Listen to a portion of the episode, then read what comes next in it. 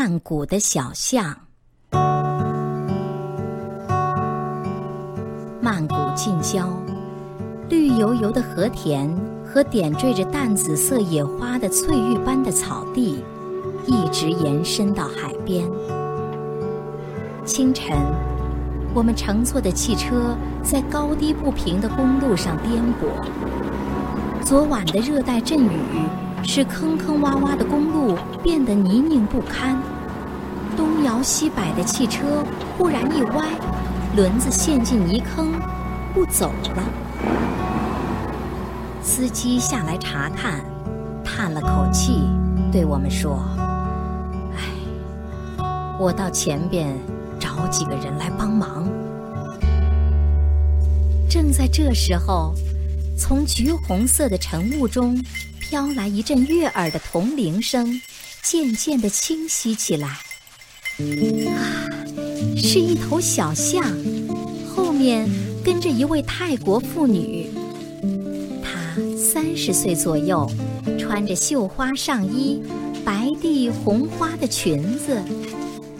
走到车前，她冲我们微微一笑，露出整齐的牙齿。司机跟他打招呼，叫他阿玲。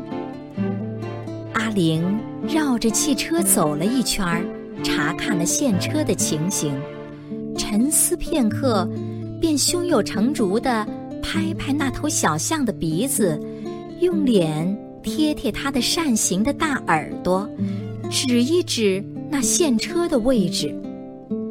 聪明的小象走到坑边。用那长长的、十分有力的鼻子，东一掀，西一翘，很快就把汽车从泥泞的陷坑中拉出来了。奇迹，真是奇迹！小象精彩的绝技令人十分佩服。司机紧紧握住阿玲的手，一再表示感谢。谁知，阿玲抽回了手，笑眯眯地摇了摇头，又走进小巷，轻轻摸着它那长长的鼻子，指了指车身的污泥。小象转身走进金色的雾中，片刻，它又甩着长鼻子，潇洒地走回来，伸直鼻子，冲着污浊的车身。喷起了水，不一会儿，车身就焕然一新了。啊，多么乖巧的小象！我心中暗暗的赞叹。当我们再次向阿玲致谢时，他却摆摆手，笑眯眯的用红润的脸蛋儿紧贴着小象的大耳朵。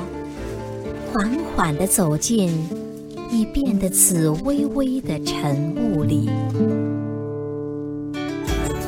更多课文，请关注微信公众号“中国之声”。